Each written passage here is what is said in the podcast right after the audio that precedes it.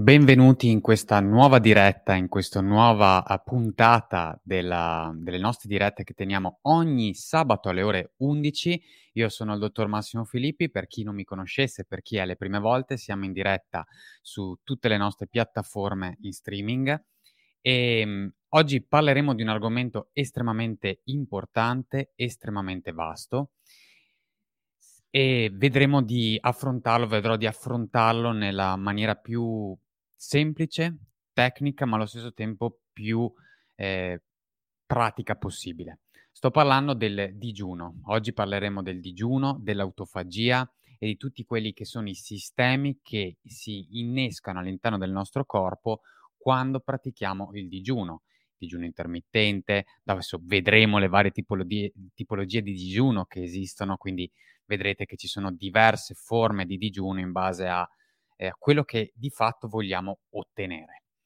Per chi non mi conoscesse, mi presento velocemente. Io sono il dottor Massimo Filippi, sono un uh, biohacker, sono un esperto di ottimizzazione fisica. Ho fondato in Italia la prima azienda chiamata Codice Massimo.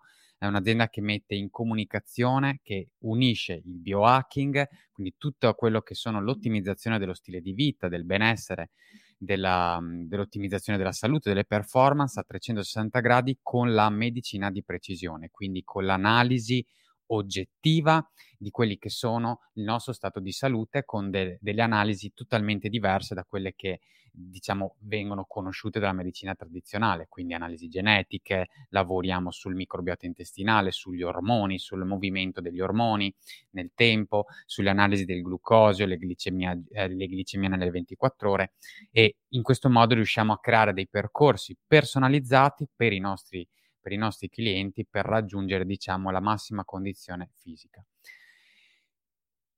In queste dirette parliamo quindi di diversi eh, spunti, parliamo di biohacking, parliamo di, di fatto di come portare il nostro corpo alla miglior condizione. In questa diretta, come vi ho già detto, parleremo del digiuno. Quindi Prendete carta e penna, state con me, ascoltatemi bene e alla fine di, questa, di questo video potrete anche, per chi è in diretta e non la sta ascoltando registrata, potrà anche farmi domande a cui risponderò più che volentieri. Partiamo quindi a dire innanzitutto che cos'è il digiuno. Rispondiamo proprio alla prima domanda cardine, cioè che cos'è il digiuno. Sono stati scritti tantissimi libri nel mondo dell'alimentazione e delle diete e la cosa che voglio che vi segnate è che il digiuno è una pratica che è intrinseca nell'evoluzione umana. L'uomo si è evoluto durante e tramite il digiuno. Pensate a qualche eh, migliaio di anni fa, la popolazione non aveva sempre la possibilità di cibo che abbiamo ad oggi e quindi era normale, era evolutamente, evolutivamente normale che le popolazioni potessero passare dei periodi più o meno lunghi di astenzio, astensione dal cibo, quindi di digiuno vero e proprio.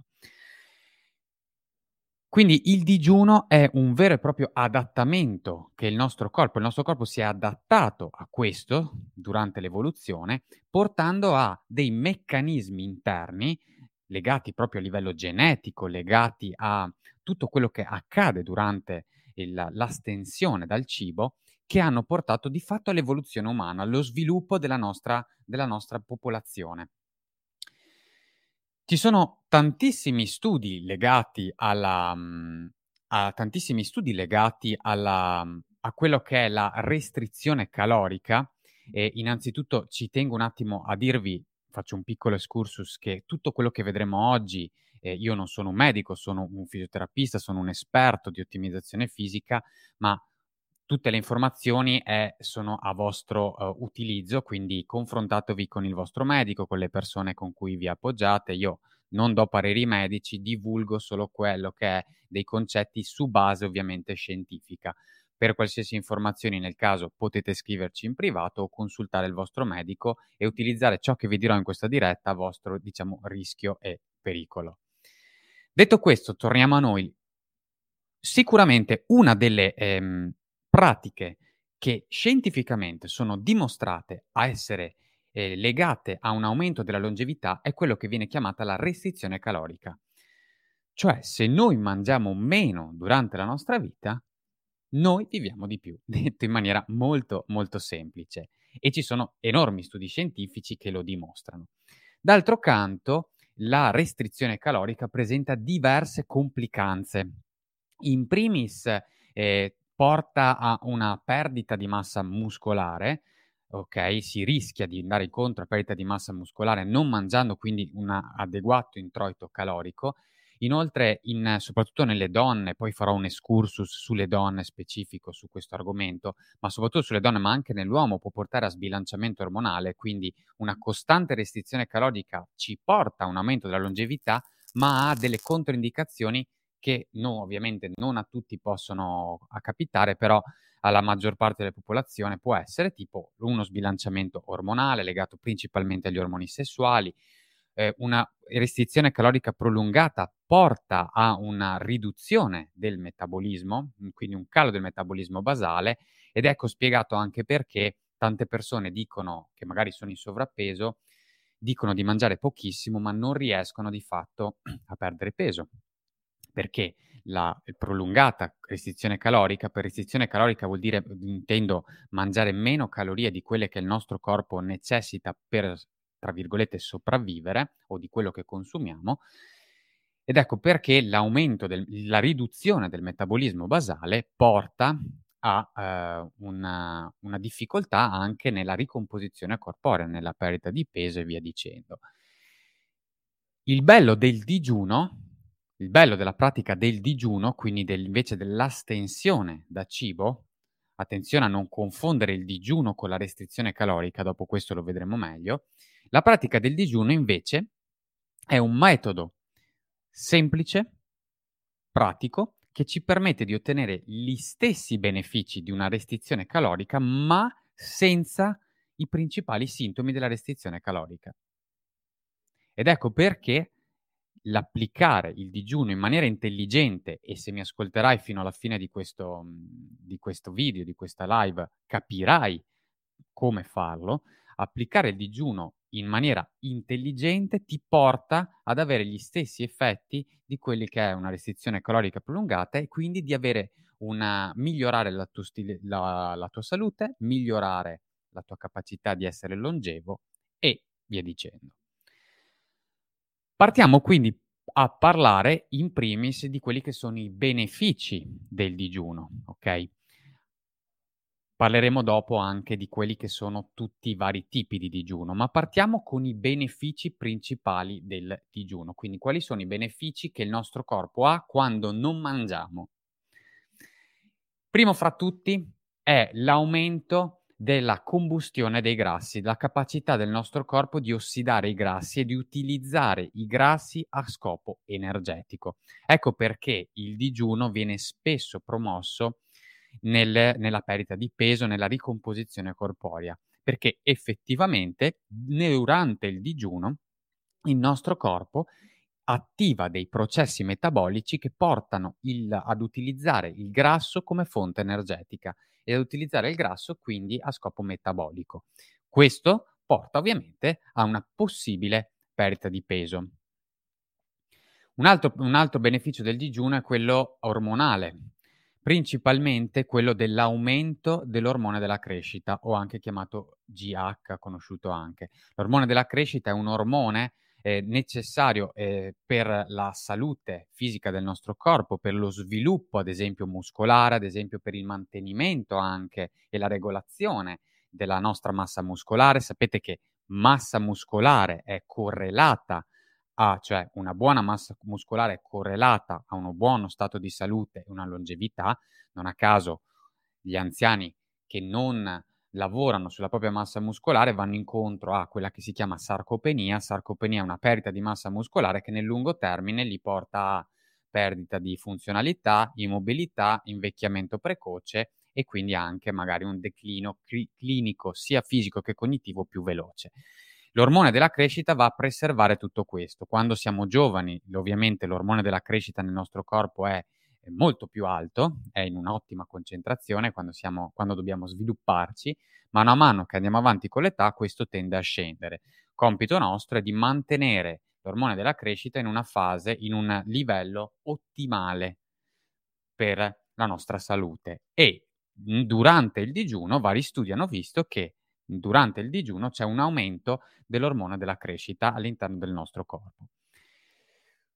Altro principio, altro beneficio legato al digiuno è quello di percepire una migliore energia e lucidità. Voi direte com'è possibile se non mangio mi sento meglio? Questo è legato a dei processi che ci sono all'interno del nostro corpo e che sono anche dei processi sia metabolici, ma anche dei processi proprio legati all'evoluzione nostra.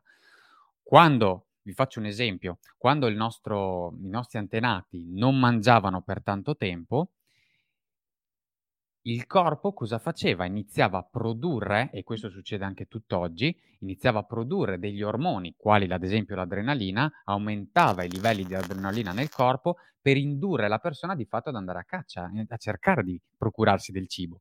Lo stesso vale adesso, il nostro corpo funziona uguale come quello dell'uomo di un milione di anni fa.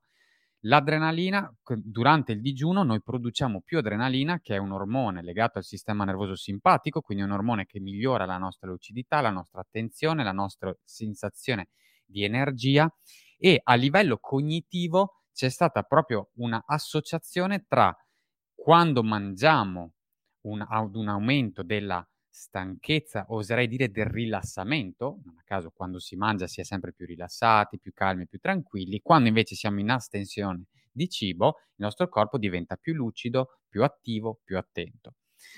Legato a questo, alla, al discorso energetico, è anche quello della produzione di chetoni da parte del corpo. Nei digiuni prolungati il corpo inizia a produrre delle sostanze chiamate chetoni, che sono dei, dei che utilizza a scopo energetico al posto dei grassi o dei carboidrati, quando questi chetoni aumentano, essi sono in grado di passare la barriera ematoencefalica, quindi entrare nel cervello e danno una sensazione di attenzione, di, neuro, di neurostimolazione. Non a caso, ecco perché chi fa diete a bassissimo contenuto di carboidrati si sente più lucido, più attento e via dicendo. Ed è, gra- è dovuto grazie al potere neuro- neurostimolante dei chetoni di fatto.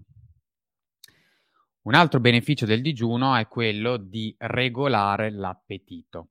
Come regola l'appetito il digiuno, quindi come facciamo questa cosa, è dovuto a due ormoni principali che sono la grelina e la leptina.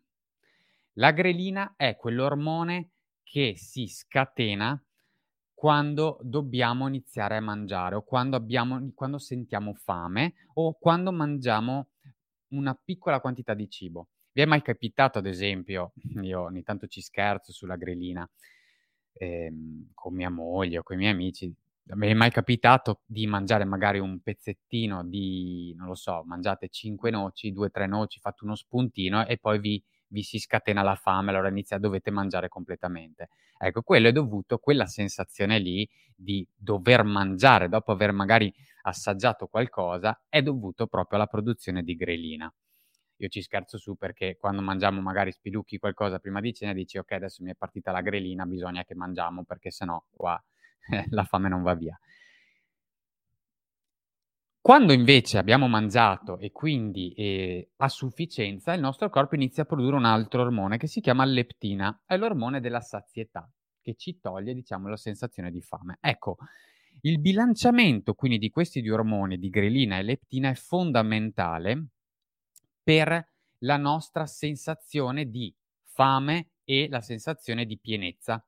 Nelle soggetti, nelle persone in sovrappeso, se persone che non seguono uno stile di vita sano, questo bilanciamento grelina-leptina spesso è alterato, quindi tendono ad avere una minor produzione di, di, di leptina e quindi se, sentono costantemente di avere fame e producono una grande magari quantità di, di grelina in questo caso e quindi continuano a, a voler mangiare il digiuno facilita la regolazione di questo principio ormonale.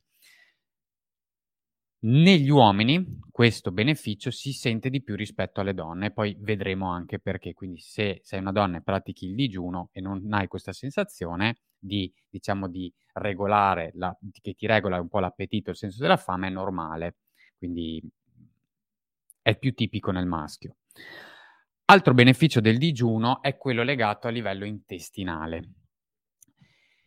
Quando noi as- ci asteniamo dal cibo, lasciamo di fatto il nostro corpo, principalmente il nostro sistema digerente, il nostro intestino, las- lo lasciamo in una condizione di riposo. In questa condizione di riposo è in grado di scatenare dei processi di rigenerazione a livello intestinale, in primis legati a- al microbiota intestinale. Sul microbiota intestinale farò una puntata specifica perché è uno degli argomenti più importanti ed è una delle cose che devi in primis analizzare se vuoi lavorare, nel, nello, se vuoi migliorare la tua salute in generale. E il microbiota intestinale è l'insieme di tutti i batteri presenti nel nostro intestino e quando noi ci asteniamo, cosa succede?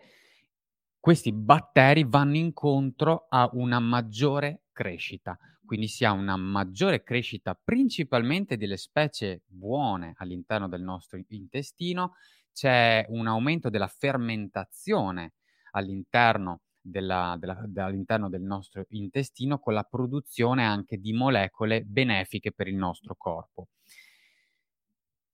Ecco perché, ehm, questo spiega anche perché a volte per chi digiuna frequentemente si può avere quella sensazione di gonfiore allo stomaco, è dovuto alla fermentazione che, prov- che provocano i nostri batteri e legata alla crescita dei batteri stessi, ma sappiate che questi sintomi o comunque il digiuno in generale ha un effetto positivo nella regolazione a livello intestinale, principalmente del nostro microbiota. Tutto quello che dico ovviamente lo potete ricercare su, sugli articoli scientifici e troverete qualsiasi informazione che vi do. Legato sempre all'intestino, al microbiota, un altro beneficio in realtà del, um, del digiuno è quello di migliorare la nostra efficienza immunitaria, il nostro sistema immunitario. Quindi, eh, ad esempio, ci sono diverse ricerche che hanno visto come il, il, digiuno sia connesso a un miglioramento di quelle che sono le varie patologie autoimmuni, quindi quelle varie sindromi autoimmuni, tra l'altro purtroppo sindromi, eh, sindromi che si sono estremamente aumentate nel, nell'ultima decade tantissime persone soffrono di patologie autoimmuni e, spesso sono correlate a problematiche anche intestinali, problematiche a una disfunzione de, un, della efficienza del nostro sistema immunitario. Inoltre, ehm, il digiuno ha un effetto che vedremo dopo, legato alla, all'autofagia, che dopo ne parleremo, legato alla rigenerazione cellulare, cioè quando noi non mangiamo il nostro corpo si rigenera, il nostro corpo inizia un processo di rinnovamento delle cellule. Questo rinnovamento avviene anche sulle cellule del sistema immunitario e quindi eh, REN cosa fa di fatto il corpo? Tira via tutte quelle cellule che non funzionano bene, che non, non, non stanno performando, che hanno delle problematiche, che magari sono anche di tipo tumorale. Sapete che noi ogni giorno produciamo almeno, vi do questo spunto, almeno tre cellule tumorali ogni giorno, ma il nostro corpo è talmente efficiente che è in grado di distruggerle e di eh, eliminarle costantemente. Quando però questo meccanismo si rompe, ecco che possono uscire, subentrano le varie tipi di patologie che, che conosciamo legate alle neoplasie e via dicendo. Quindi questo rinnovamento cellulare, questa rigenerazione cellulare migliora anche l'efficienza del nostro sistema immunitario. Andiamo avanti, altro beneficio è sicuramente quello a livello cardiovascolare, a livello del cuore, perché l'astensione, calor- l'astens- l'astensione da cibo, quindi il digiuno, migliora il profilo lipidico delle persone, è in grado di stabilizzare la pressione arteriosa, si è visto eh, che dei protocolli di digiuno strutturati migliorano di fatto la, la, regolazione della nostra pressione, i livelli di colesterolo, di trigliceridi, in generale il profilo lipidico e sapete che ehm, certi certi eh, sbilanciamenti del nostro profilo lipidico sono legati a cardio- a un aumento di rischio di problematiche cardiovascolari. Quindi sicuramente questo è un altro beneficio che potete avere tramite, tramite il digiuno. Parliamo poi ovviamente, l'altro beneficio è quello della longevità, quindi il miglioramento, della, l'aumento della nostra aspettativa di vita, diciamo, il miglioramento della nostra capacità di eh, prolungare la nostra vita ed è questo legato sempre all'autofagia che parleremo dopo. Ultimo beneficio che vi cito è quello dell'aumento, del miglioramento della nostra forza di volontà, della nostra autodisciplina. Perché durante l'astensione calorica, ovviamente, noi dobbiamo controllare ovviamente i nostri, i, i nostri impulsi a voler mangiare, a dover mangiare. E quindi praticare il digiuno anche come forma di autodisciplina per migliorare la nostra capacità di gestione di questi impulsi mentali legati al cibo e quindi anche il nostro rapporto con il cibo può essere veramente un beneficio che si può ottenere nel tempo. Quindi un beneficio più, diciamo, cognitivo, più mentale, di allenamento quasi mentale, oserei dire, rispetto a quello di un beneficio a livello fisico.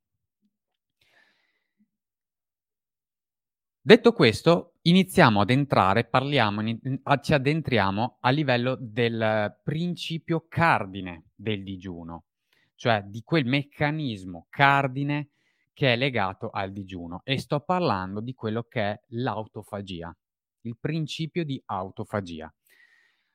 Ora seguitemi bene perché l'argomento è estremamente vasto, ma se capite questo principio capite anche dopo come strutturare un protocollo di digiuno in base a quelli che sono i vostri obiettivi. Nel 1990 il, un biologo giapponese, Oshumi, eh, studia durante le sue ricerche, eh, capisce, comprende che il nostro corpo ha all'interno un processo nel quale prende quelle cellule, quelle componenti delle cellule eh, malfunzionanti, quindi anche quelle tumorali, malfunzionanti, eh, sostanze che non sono, eh, non sono tipiche del nostro corpo e le distrugge. Le prende, le e, come dire, inocula, le avvolge tramite, un, tramite una, una cellula, una grande cellula, le avvolge e le distrugge.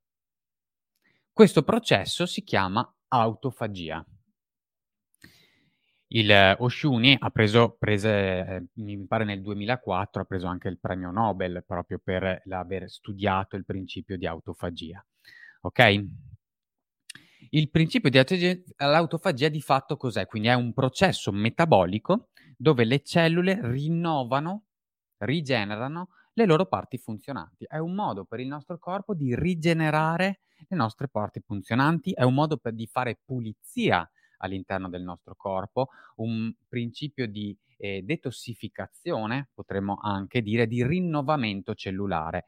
È la base con cui il nostro corpo si rigenera. E voi direte, viene quasi eh, normale pensare, ma com'è possibile? Io quando non mangio, mi hanno sempre detto che se non mangio eh, deperisco, sto male, invece il nostro corpo, guarda caso, quando non mangiamo si rigenera, pazzesco, no? Dopo vedremo, ci sono dei meccanismi evolutivi alla base di questo. Esistono tre tipi di autofagia principalmente. Esiste l'autofagia di base, quindi quella che il nostro corpo applica e pratica tutti, tutti i giorni in maniera costante, diciamo il nostro ringiovanimento, rinnovamento costante e come vi ho detto è legato ad esempio a quelle tre cellule tumorali che noi sviluppiamo ogni giorno, ogni giorno il nostro corpo prende quello che non va, lo risistema e, e ci permette di andare avanti e di, e di evolverci. Esiste poi l'autofagia indotta e quindi noi siamo in grado di regolare i livelli, diciamo, di autofagia nel corpo, regolare, le, le, mhmm, regolare effettivamente i livelli di autofagia all'interno del nostro corpo. Questa eh, avviene in determinate condizioni. È un principio ormetico, se mi segui sai che parlo spesso di tecniche ormetiche, di ormesi, e indurre l'autofagia è una tecnica ormetica, è una tecnica che migliora la nostra sopravvivenza vera e propria, una tecnica legata alla longevità. Ovviamente un metodo per indurre l'autofagia è quello di cui stiamo parlando adesso, quindi il digiuno in sé e dopo vedremo anche in che modo. Legato all'autofagia però bisogna anche tenere in considerazione che il nostro corpo può anche andare in eccesso di questo meccanismo, che è quel, tipo di eh, autofagia che io chiamo iperattivata Cioè noi non dobbiamo mai portare il nostro corpo a una iperattivazione dell'autofagia. Perché? Perché se portiamo il nostro corpo a, a uno status sia di pochissima autofagia, quindi di, di, incapacità di rinnovamento, ma allo stesso tempo un, ad avere un eccesso di questo principio all'interno del nostro corpo, cosa succede? Entrano in gioco quelle problematiche legate ad esempio al catabolismo, quindi legate alla perdita di massa muscolare, perdita di tessuto, perdita di massa ossea, perdita, incapacità di eh, rinnovamento o un eccesso di rigenerazione che porta ad esempio a un invecchiamento precoce. Vi faccio un esempio per darvi un'idea. Eh, alcune eh, persone che praticano il digiuno, la restrizione calorica, che praticano magari quelle discipline, a volte sono legate anche a discipline religiose o discipline anche proprio um, olistiche, che portano il loro corpo eccessivamente allo, stre- allo, allo stremo, all'estremo, quindi magari facendo digiuni molto prolungati tro- per troppe volte durante l'anno, eh, ha una restrizione co- eh, calorica, non mangiano in maniera bilanciata costantemente. Questo genere di pratica, questo genere di, eh, di lavoro e di filosofia di vita nel corpo in realtà nel lungo termine porta a un invecchiamento precoce, porta a un eccesso di autofagia, un catabolismo fisico che porta a un invecchiamento. Noi abbiamo fatto ad alcuni, ad alcuni dei nostri pazienti al quale noi abbiamo fatto l'analisi eh, dell'età biologica, perché possiamo fare un'analisi e vedere effettivamente qual è l'età biologica effettiva di una persona, alcune persone che credevano di essere estremamente in salute proprio perché praticavano queste pratiche in maniera eccessiva, in realtà presentavano un'età biologica estremamente superiore rispetto a quella dell'età effettiva. Perché? Perché hanno di fatto portato il loro corpo a un eccesso di autofagia, un eccesso di catabolismo fisico.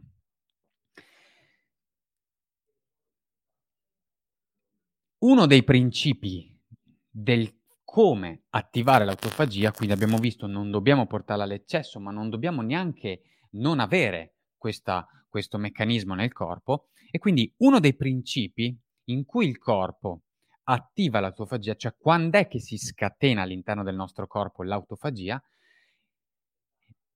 si scatena quando c'è un calo dei nutrienti.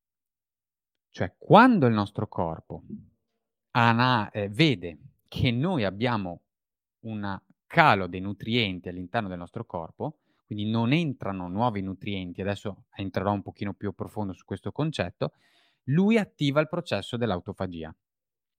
Questo non solo nell'umano, non è solo una cosa legata ai mammiferi, all'essere umano, ma è legata a tutto l'ecosistema del, a tutti gli ecosistemi, è legata alle piante, è legata ai lieviti, in tutti gli dagli animali all'essere umano in generale, quando il, il, a livello biologico c'è un calo dei nutrienti, si attivano i processi di autofagia. Questa cosa è legata a due principi, eh, due mh, pathway legati a livello genetico, ne parlerò durante la, la puntata legata alla longevità, parlerò di mTOR e AMPK, che sono due pathway, due, due eh, percorsi che il nostro corpo fa a livello genetico che attivano la longevità. Me ne sentirete parlare spesso di mTOR e AMPK, ma ve lo spiegherò più avanti questo discorso qua. Per farvi degli esempi a riguardo, nel mondo ad esempio delle piante, quando, sono, quando una pianta va in carenza di azoto o di carbonio, attiva i processi di autofagia.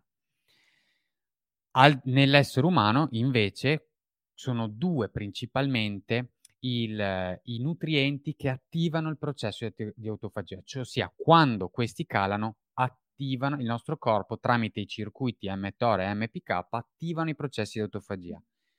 Sapete quali sono? Il livello di carboidrati o di zuccheri all'interno del sangue e la, il livello di amminoacidi essenziali all'interno del nostro corpo. Per quanto riguarda gli zuccheri, il, principio è molto più complesso perché entra in gioco un fattore di crescita chiamato fattore di crescita insulino-simile e questa molecola quando viene, eh, quando si modifica la concentrazione di questa molecola nel corpo, che è legata ovviamente alla produzione di insulina, quindi alla quanti zuccheri e carboidrati mangiamo, attiva il processo. Quando, quindi di fatto quando calano i livelli di zuccheri all'interno del nostro sangue, all'interno del nostro corpo, si attiva il processo di autofagia. E lo stessa cosa avviene quando noi riduciamo i livelli di amminoacidi, principalmente quelli essenziali, nel corpo. Si è visto proprio che una carenza, un, una riduzione del quantitativo amminoacidico dura- con l'alimentazione porta all'aumento della, del processo di autofagia nel corpo. Ok? Ci siamo qua? Quindi questo fa già capire un concetto fondamentale, segnatevelo. Un costante accesso al cibo, quindi una costante, eh, un costante eh, alimentarci e anche oserei dire in maniera troppo frequente, porta a un calo dell'autofagia. Abbiamo visto che avere un livello di autofagia costante, non, in, non, eccessivo ma costante nel corpo, porta a rinnovamento cellulare. Se noi quindi mangiamo in maniera frequente, costante e anche in, in eccesso rispetto a quello che serve effettivamente, questo porta drasticamente al blocco delle delle nostre capacità di, delle nostre capacità di autofagia, del principio di autofagia. Ecco perché personalmente eh, io non consiglio mai alle persone di fare multipli pasti durante la giornata. È meglio mangiare tre volte al giorno, due, uno, due, tre volte al giorno, in base, questo dipende molto da persona a persona, meglio mangiare in tre spazi, mo, tre momenti specifici della giornata ed evitare quelli che sono tutti gli spuntini durante la giornata. Pensate che ci sono studi che dimostrano che la media della popolazione mondiale mangia ogni 90 minuti. Ogni 90 minuti e per mangia intendo anche sgranocchiare una noce. L'eccesso di alimentazione costante e frequente nel tempo sappiate che vi ridu- riduce drasticamente quello che è l'autofagia all'interno del, del corpo. Siamo chiaro? Tutto chiaro? Come si misura quindi l'autofagia? Ovviamente non c'è un principio di base per la misurazione dell'autofagia, cioè non, non c'è un, um, un, indice che ci dice ok, sei in più o meno eh, livello di autofagia, il tuo corpo si sta rinnova- rinnovando o meno. C'è diciamo un indice che si può utilizzare perché come vi ho detto, quando c'è una carenza di eh, carboidrati, di zuccheri nel corpo, c'è un aumento quindi dei nostri livelli di, di, autofagia e la carenza di zuccheri porta all'utilizzo dei grassi a scopo metabolico e alla produzione di corpi chetonici e di chetoni. Quindi un indice che potete uh, utilizzare, o che meglio che utilizziamo noi ad esempio per vedere le persone in che fase sono a livello metabolico, è un indice che si chiama GKI, Glucose Keton Index, non so in italiano come si dice. Quindi è un indice che mette in rapporto la concentrazione di glucosio e di chetoni all'interno del nostro sangue. C'è una formula che porti il glucosio, dividi per 18 il livello di glucosio, dividi tutto per la quantità di chetoni nel sangue e si vede un indice. Da un indice in base a quanto è il, il, il rapporto, quindi tra il glucosio che abbiamo nel sangue e i chetoni, possiamo capire quanto è eh, attivo il nostro processo di autofagia. Per fare questo, ad esempio come faccio io, basta semplicemente un sensore della chetonemia e della glicemia. Eh, potete comprare qualsiasi tipo di dispositivo, ad esempio il più famoso è il Keto Mojo, ok? Non sono affiliato con loro, però è un gran prodotto potete fare, basta semplicemente fare con una goccia di sangue capillare, si va a vedere quant- la glicemia e il livello di chetoni e potete fare poi il rapporto di fatto con una formula banalissima. Noi questo lo utilizziamo ad esempio in tutti quelli, eh, quei percorsi legati proprio al digiuno o quando si vogliono ottenere determinati tipi di effetti nel corpo.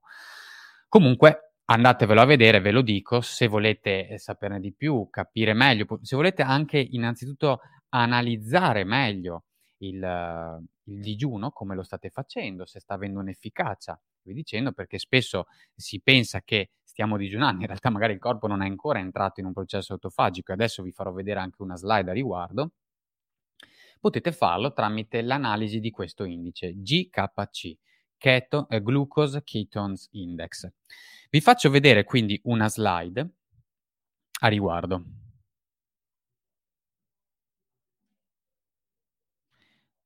Ossia, eccola qua, la metto anche intera così la vedete meglio. Ossia, che cosa succede? Andiamo a vedere che cosa succede per chi mi sta ascoltando, ora ve la, ora ve la leggo. Cioè andiamo a vedere durante il digiuno di fatto che cosa succede all'interno del corpo. Allora, in primis, vedete, eh, dopo, do- dopo 12 ore di, di, digiuno parte il processo della chetosi, quindi la produzione di chetoni, poi questo dipende anche da persona a persona, inizia la gluconeogenesi, iniziano i primi segni fisiologici di fame, eh, di fame fisica principalmente. 16 ore, ecco, il processo di autofagia, scrivetevelo, si attiva principalmente tra le 16 dopo 16-18 ore di digiuno. Il processo di autofagia si attiva dopo 16-18 ore che abbiamo iniziato a digiunare. Abbiamo un, quindi un aumento del consumo di grassi, di, l'utilizzo di grassi di fatto come combustibile energetico, migliora i nostri livelli energetici, e ci si sente anche più lucidi ed energici. Ecco perché l'intermittent fasting, il digiuno intermittente a 16 ore è il più famoso ed è il più facile da applicare. Dopo 24 ore il glicogeno di fatto nel corpo è completamente finito, inizia la produzione, eh, aumenta la produzione di ormone della crescita, dopo 36 ore di digiuno aumentano ancora i processi di autofagia, eh, migliora ancora, è necessario dopo 36 ore di digiuno valutare un'integrazione elettrolitica, dopo lo vedremo. E insomma, dopo 48 ore il nostro ormone della crescita, quindi dopo due giorni di digiuno, aumenta fino al 5, di 5 volte, quindi immaginatevi. E guardate caso, dopo 60 ore di eh, digiuno aumenta il metabolismo dei grassi, aumenta la, i livelli energetici e grazie anche sempre all'aumento dell'ormone della crescita, in realtà aumenta anche la capacità di sintesi proteica e quindi di sviluppo di, a, a livello muscolare. Quindi questa è un'idea di quello che succede all'interno del vostro corpo. Concetto importante da seg- segnatevelo è un digiuno deve essere, si parla di digiuno quando questo è almeno di 12 ore. E per 12 ore intendo non dall'ultimo pasto, ma 12 ore dopo almeno un'ora e mezza barra due dall'ultimo pasto. Mi spiego meglio. Se voi mangiate alle 8 di sera, e dite di fare il digiuno di 16 ore fino a mezzogiorno del giorno dopo, in realtà voi avete digiunato per 14 ore, perché il nostro corpo attiva i processi, eh, cioè percepisce che non c'è più cibo, inizia quindi i processi legati all'autofagia di rinnovamento dopo circa due ore, quindi al termine della digestione dell'ultimo pasto. Quindi se volete digiunare 16 ore, dovete mangiare alle 8 e contare che di fatto dalle nove e mezza, come dovete contare che avete iniziato a digiunare dalle nove e mezza barra 10 e da lì contate le ore di digiuno che volete fare. Chiaro questa cosa qua? Questo vale sia per le donne che per gli uomini. Entriamo ora quindi nell'argomento di andiamo a vedere i vari tipi di digiuno. Quindi quali sono i vari tipi di digiuno? Perché non esiste solo il digiuno intermittente, che è ovviamente il più famoso, ma esistono altri tipi di digiuno. Adesso andiamo a vedere i vari tipi di digiuno, come sono, e andiamo a vedere le varie, eh, le varie effetti a riguardo. Primo fra tutti, quindi, il digiuno intermittente. Il digiuno intermittente è, è la pratica di digiuno più famosa. Digiuno intermittente cosa vuol dire? Vuol dire astenersi dal cibo tra un pasto e l'altro. Principalmente si parla di digiuno intermittente quando si vanno a fare dalle 12 alle 22 ore di astensione da cibo, di digiuno. Il più famoso è quello che vi dicevo prima, quello che si chiama 20-12, ossia 16 ore di digiuno dalle 20 del giorno prima fino a mezzogiorno. Di fatto si salta la colazione. Il digiuno intermittente è, è ottimo, segnatevelo, per la ricomposizione corporea. Se il vostro obiettivo è quello di fare un lavoro di ricomposizione corporea, il digiuno intermittente è il, la forma migliore. Attenzione a non combinare il digiuno intermittente alla restrizione calorica. Cosa voglio dire? Che sì, ovviamente adesso qui entriamo in un argomento che dovremo vedere ehm, se siete in una fase di perdita di peso e vi dicendo, ma i giorni che, non, che fate, che praticate il digiuno, non è sempre bene applicare anche una restrizione calorica. Perché? Perché la restrizione calorica porta a una riduzione degli ormoni sessuali nel corpo, principalmente nel corpo dell'uomo, ma anche nella donna. Quindi se voi applicate sia il digiuno che la restrizione calorica, quindi mangiate meno calorie di quelle che il vostro corpo necessita, questo vi può portare a un rischio di, ca- di calo degli ormoni sessuali, testosterone e tutti gli ormoni sessuali maschili e femminili. Quindi attenzione a questa cosa qua, dovete eh, valutarlo in maniera, in maniera molto precisa e adeguata. Ecco perché io Raramente, anzi io direi mai, consiglio di applicare il digiuno intermittente giornalmente. Se io salto la colazione nel digiuno intermittente, mangerò le calorie che servono al mio corpo negli altri pasti, divise nei due pasti principali. Il digiuno intermittente, se non hai mai praticato il digiuno, è anche il modo migliore per iniziare questa pratica e per iniziare a vedere gli effetti che porta nel tuo corpo, magari ovviamente fatti, fatti seguire almeno per le prime volte. Secondo tipo di digiuno, digiuno liquido calorico. Questo è un eh, digiuno che, dove non c'è un'astensione dalle calorie, infatti si chiama liquido calorico, e non c'è astensione da calorie, può essere protratto per più tempo, quindi dalle 24 ore fino anche a 3-5 giorni si riesce senza problemi a praticarlo.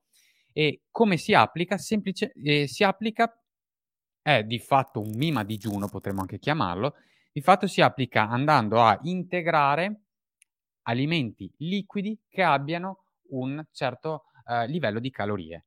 Eh, si può parlare ad esempio del brodo d'ossa, ad esempio, si può brodo d'ossa, frullati, eh, estratti, ovviamente tutto a basso contenuto di zuccheri. Perché? Ricordate cosa vi ho detto prima sull'autofagia, se noi introduciamo zuccheri nel corpo, il nostro corpo blocca il, la, la, la, linea mTOR, la linea genetica mTOR, blocca quel processo lì e quindi blocca il processo di autofagia. Quindi si va ad integrare principalmente bevande grasse, come può essere il brodo d'ossa, come può essere il bulletproof coffee, eh, come può essere altri frullati o estratti di vario tipo.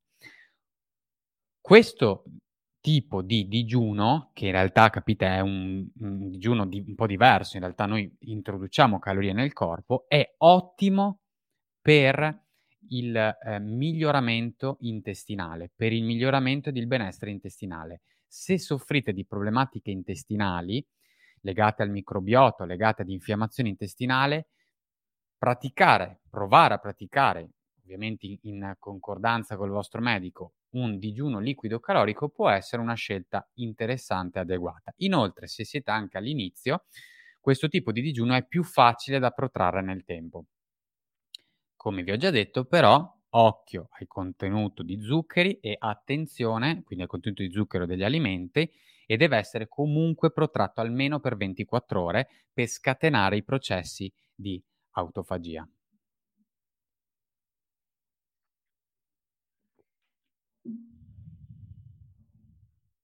Il terzo tipo di digiuno è quello che si chiama digiuno liquido non calorico. Quindi ci è un digiuno dove si va a integrare qualsiasi tipo di bevanda che non abbia alcun tipo di calorie, quindi zero calorie. Quindi tè, caffè, dopo sul caffè faremo un discorso dopo andando a vedere agli alimenti che bloccano il digiuno o meno. Eh, bevande quindi a zero calorie.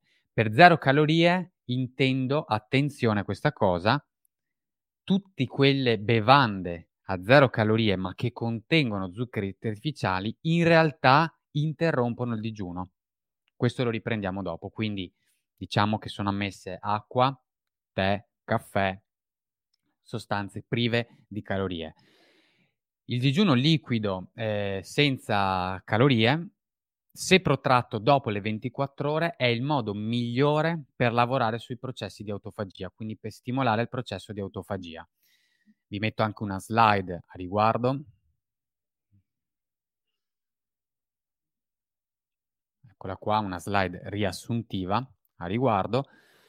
Quindi ehm, se volete lavorare sulla longevità, volete lavorare per dare al vostro corpo un modus di rigenerazione, di rinnovamento cellulare, potete lavorare con un digiuno liquido non calorico protratto per più tempo, quindi si parla almeno di 24 ore di digiuno, arrivando anche a 3-5 giorni di digiuno. Non, dovete, non va fatto in maniera regolare, come vi ho già spiegato, per evitare di andare in un eccesso catabolico e quindi a, a di fatto ehm, avere eh, una controindicazione, si va a peggiorare in realtà quello che vorremmo ottenere va fatto, diciamo, si può arrivare fino a 3-5 giorni. Io personalmente lo faccio due volte l'anno. Non vi direi di, di, uh, di farlo più di 4 volte l'anno. Un eccesso di questo tipo di digiuno può portare in eccesso a un effetto eccessivo di autofagia.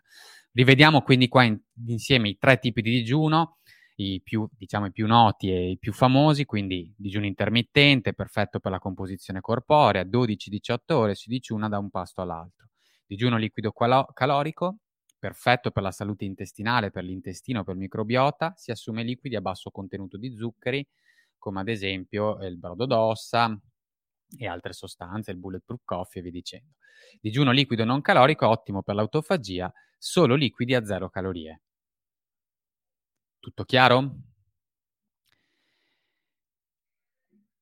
Entriamo ora nell'argomento di cosa fare, quindi adesso che abbiamo capito come i vari tipi di digiuno, hai capito i vari tipi di digiuno che efficacia hanno nel tuo corpo, andiamo ora a vedere cosa fare dopo che si torna a mangiare, quindi quando si, si esce da un momento di digiuno, che cosa deve essere fatto? Perché Ovviamente, dopo che hai, non hai mangiato per 16 ore, ma allo stesso tempo, in realtà questo discorso è ancora più importante se il digiuno viene prolungato, ci sono delle regole di base per andare a reintegrare il nostro corpo.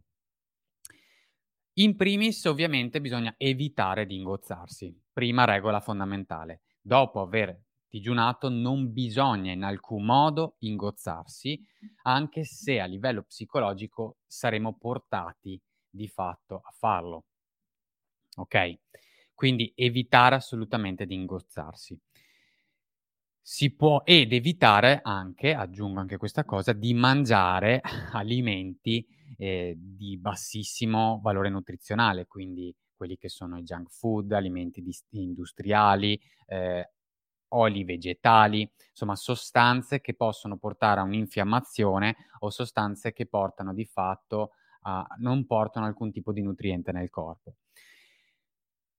La regola di base è quella comunque, il primo passo dopo il digiuno è di mangiare piano, quindi di mangiare lentamente, molto piano, masticare lentamente per fare, fare uh, agli enzimi digestivi il proprio lavoro anche a livello della saliva, quelli contenuti nella saliva, quindi mangiare piano, lentamente. E per quanto riguarda ehm, gli enzimi digestivi, ci si può, se soffrite di problematiche di difficoltà di digestione e via dicendo, potete favorire il reintegro del cibo tramite eh, sostanze che facilitino la digestione, come ad esempio gli enzimi digestivi, potete anche di fatto integrarli, ad esempio il limone, il succo di limone, ad esempio l'aceto di mele, ottimo prodotto, io lo utilizzo regolarmente di Viva Madre, quindi anche questo è un ottimo prodotto che vi aiuta, vi facilita la reintegrazione degli alimenti. Roba comunque sana, mangiate alimenti sani e relativamente leggeri.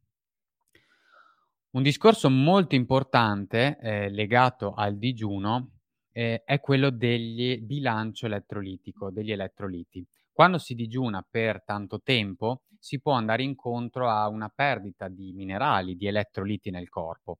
Quindi una buona pratica, una buona cosa da fare e potete farla di fatto in tutti e tre i tipi di digiuno, magari in quello intermittente non è così importante, ma quando digiunate per almeno 24 ore è un pochino di entra, entra eh, entra in gioco questo, ehm, di, questa perdita eccessiva di, di minerali principalmente è quello magari di integrare un mezzo cucchiaino di sale barra un cucchiaino di sale in base a, al giorno, in base a, il, um, a quanto è prolungato il digiuno.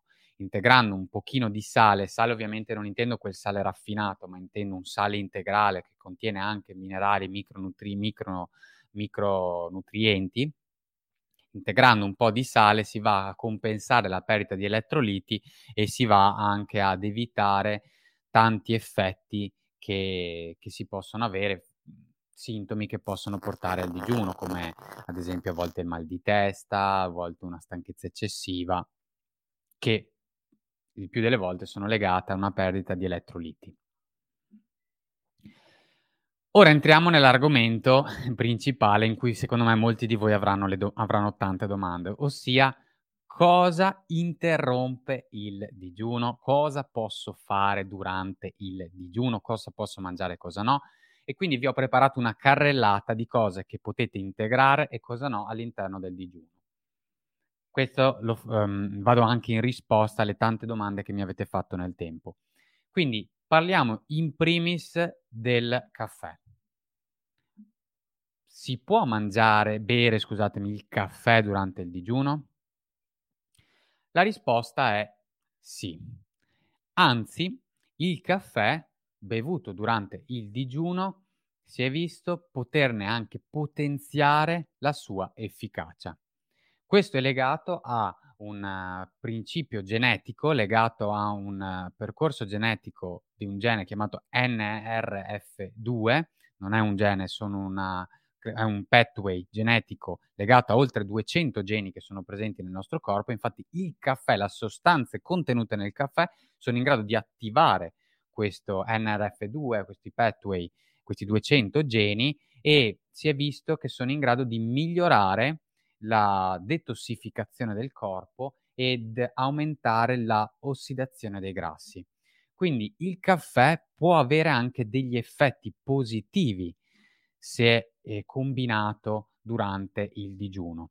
Chiaramente parlo sempre anche qui di un caffè di qualità, quindi mono origine, coltivato sopra i mille metri, eh, purificato da qualsiasi metallo pesante o da qualsiasi muffa.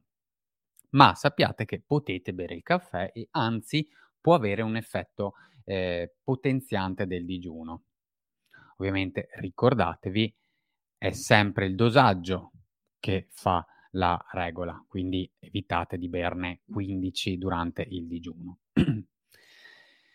Parliamo invece degli integratori, quindi posso prendere gli integratori mentre digiuno, durante il digiuno? La risposta è ni, dipende dal tipo di integratore, perché come abbiamo visto prima quando abbiamo parlato di autofagia, avete visto che vi ho detto che l'autofagia si scatena si, si blocca, la, il processo di, di autofagia si blocca quando noi introduciamo nel corpo due cose, zuccheri e aminoacidi. Perché il nostro corpo invece quando va in carenza di queste sostanze attiva il processo di autofagia. Quindi se voi prendete durante il digiuno è sconsigliato ovviamente eh, integrare aminoacidi, in questo caso perché si è visto bloccare il, il circuito dell'mTOR principalmente. Un altro, um, un altro integratore che va a bloccare il, l'autofagia è, sono i folati, quindi le vitamine del gruppo B, principalmente la vitamina B12, perché anch'essa attiva questo circuito chiamato mTOR e quindi riduce i processi di autofagia. Vanno invece bene, come vi ho già detto prima, gli elettroliti. In linea generale, segnatevi questa cosa, quando volete integrare, se dovete integrare qualcosa nel corpo, in linea generale dovete sempre controllare i tipi di eccipienti che contiene il vostro integratore, perché molti integratori sono pieni di eh, edulcoranti, di zuccheri artificiali, di sostanze che attivano la risposta glicemica. Se posso darvi un consiglio, se non sono fondamentali, consiglio personale, visto che il digiuno di fatto non lo fate tutti i giorni, ma lo fate in maniera spalmata o comunque non lo fate costantemente, io vi consiglio di evitare l'integrazione durante la pratica del digiuno, proprio per evitare di andare a contrastarla, di andare di, a bloccare i processi di autofagia.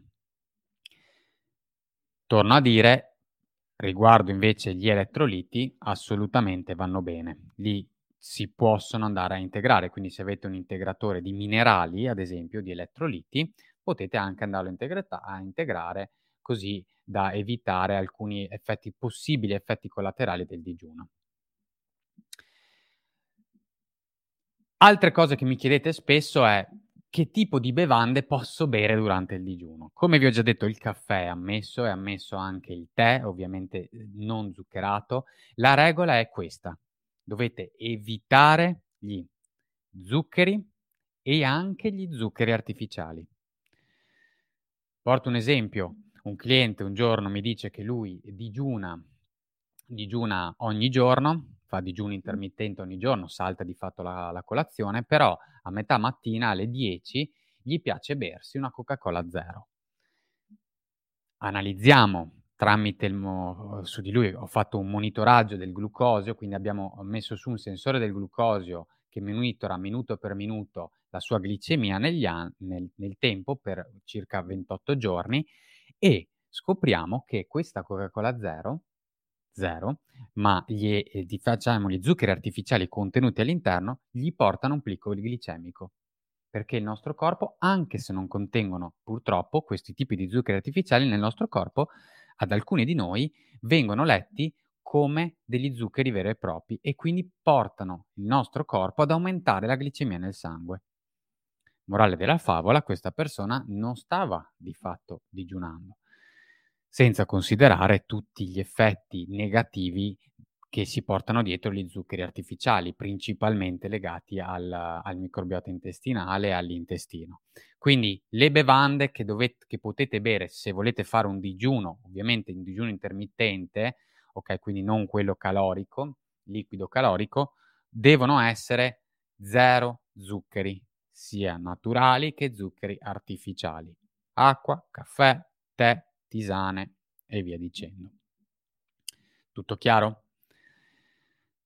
Ottimo, siamo quasi giunti alla fine di questa bellissima chiacchierata e concludo parlando di due argomenti principali. Faccio un, un, piccolo excursus legato al sonno, perché tante persone hanno problematiche di sonno legate al digiuno, e poi concludo parlando del digiuno per la donna, perché è giusto fare un attimo una um, chiarezza a riguardo.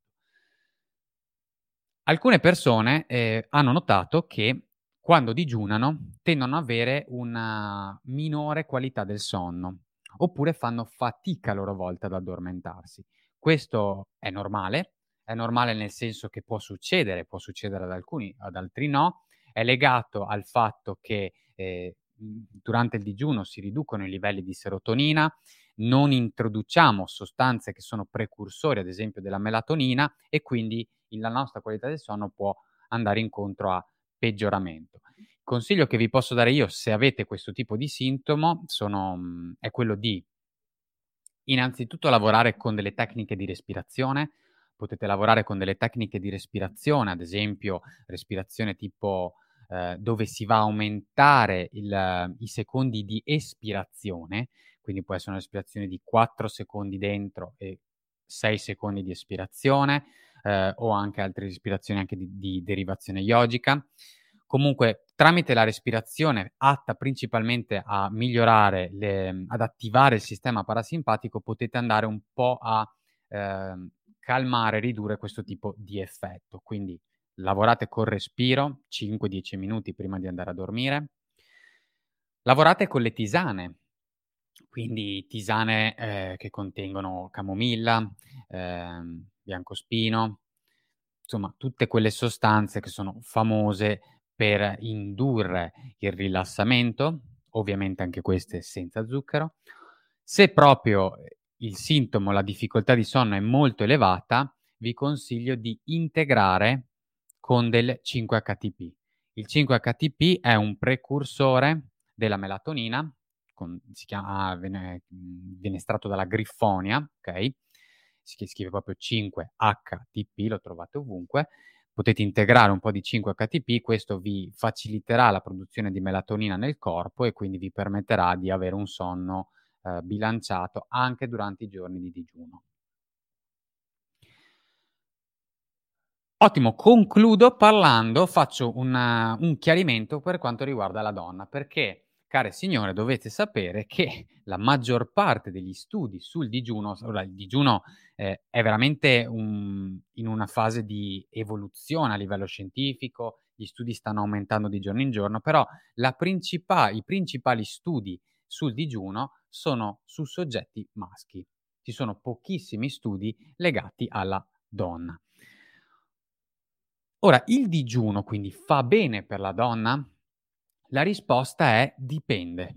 Perché? Perché la donna evolutamente, se, se ci pensate, la donna si è evoluta per principalmente procreare, quindi per portare avanti la nostra specie. E quindi la, l'astensione calorica nella donna può portare a una riduzione degli ormoni sessuali e, o a uno squilibrio degli ormoni sessuali e quindi eh, sapete la, la, salute della donna è intimamente connessa al bilanciamento degli suoi ormoni sessuali, soprattutto nella fase di, mhmm, nella fase di, di non menopausa, quindi nella fase di fertilità. Il digiuno porta anche, e questo anche nel maschio, ma nella donna questo viene più sentito, può portare a una riduzione degli ormoni tiroidei, principalmente del T3, Chiaro si è visto che dopo, quando, dura, al ritorno, do, quando si torna a mangiare, in realtà questo ormone sale, torna una, alla normalità, però nella donna questo è da tenere in considerazione in maniera più, più importante, più propensa. In linea generale, una donna che applica un digiuno, soprattutto se in maniera prolungata, ma soprattutto se fatto con troppa frequenza, può andare incontro a delle problematiche ormonali che la portano a peggiorare il proprio stato di salute. E questo è legato, come vi ho detto, di fatto alla nostra evoluzione. La donna eh, deve, essere, deve essere tenuta in salute, deve essere fertile, deve essere in salute e quindi il suo corpo si è evoluto con la necessità di, te- di stare bene. Quando, non, um, quando si toglie il cibo, quindi va in carenza di nutrienti, può rispondere in questa maniera qua. A riguardo, infatti, vi ho fatto una, una slide su quelli che possono essere i sintomi per voi, per voi donne che dovete tenere assolutamente in, in, in, mente, dovete valutare qualora volete applicare una qualsiasi forma di digiuno. Quindi i sintomi da valutare quando fate il digiuno in generale o se avete alcuni di questi sintomi il mio consiglio è quello di o astenervi completamente dal digiuno o comunque sentitevi col vostro medico per valutare in che modo e qual modo farlo. Quindi mestruazioni irregolari o assenti, infertilità, perdita di peso estrema o aumento di peso, acne, pelle secca, perdita di capelli, bassa libido, stanchezza o scarsa energia, scarsa qualità del sonno, diminuzione delle prestazioni atletiche, malattie frequenti, quindi ammalarsi in maniera frequente, e vi aggiungo anche difficoltà nel recupero, nel recupero fisico. La donna deve essere quindi, adesso vi do anche dei consigli, quindi io uh, sono, quindi io donna devo evitare il digiuno?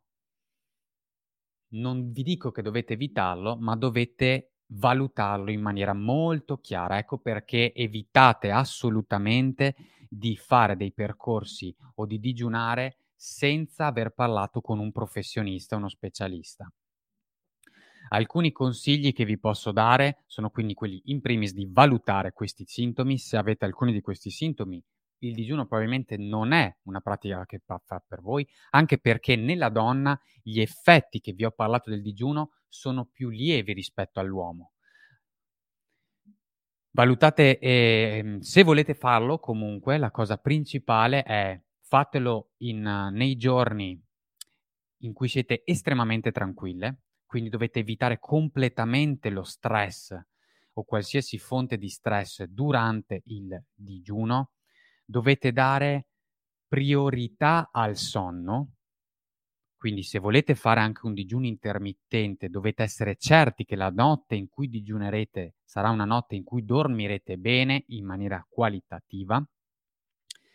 Vi consiglio, per, per le donne non è necessario fare digiuni estremamente prolungati, perché la donna già con 12 ore di digiuno ottiene degli effetti benefici, quando invece il maschio deve andare almeno a 16, anche 18 ore per alcuni di noi per avere i primi, i primi principi, di, i primi benefici legati all'autofagia, alla produzione metabolica e via dicendo, alla modificazione metabolica. Quindi già magari 12 ore di digiuno possono bastare per voi. Non fatelo con regolarità, consiglio che vi do io, ma sentitevi con il vostro medico, lo specialista che vi segue. Non fatelo con la regolarità e se volete applicare digiuni lunghi, prolungati, prolungati intendo dai 3 ai 5 giorni, non fatelo più di 1 barra 2 volte l'anno. Il mio consiglio è di non farlo più di una volta l'anno. Non preoccupatevi perché comunque potete, il digiuno non è l'unica arma che abbiamo nel nostro corpo, ma con altre tecniche legate allo stile di vita, come la respirazione, l'esposizione al freddo, come l'alimentazione fatta in un certo modo, come l'integrazione specifica, come la valutazione delle nostre necessità ehm, di micronutrienti in base anche alla nostra predisposizione genetica, quindi in base anche al nostro DNA, cosa c'è scritto nel nostro DNA, quindi cosa dobbiamo integrare perché il nostro corpo fa fatica ad assumere. Insomma, ah, ci sono tante altre cose che la donna può fare per stimolare l'autofagia, per migliorare il benessere, per, ehm, per di fatto mantenersi in salute. Detto questo, però, è giusto che vi metto in, in allerta su, su questo argomento qua. Ottimo, io direi ho finito, io ho finito di portarvi questo grande argomento del mondo del digiuno. Ora, per chi è in diretta, risponderò alle vostre domande, potete farmele direttamente in base alla piattaforma che mi seguite, ris- vi risponderò a qualsiasi domanda volete fare. Per chi sta ascoltando questa re- registrazione, io vi ringrazio, vi ricordo che sarò in diretta live ogni sabato alle ore 11 e potrete riascoltare la registrazione sulla il nostro gruppo Facebook privato, Codice Massimo, che poi richiederà accesso se non sei iscritto. Sul mio canale YouTube trovate tutte le registrazioni delle nostre live e, ehm, e anche nel corso dei giorni con i vari video che pubblicheremo.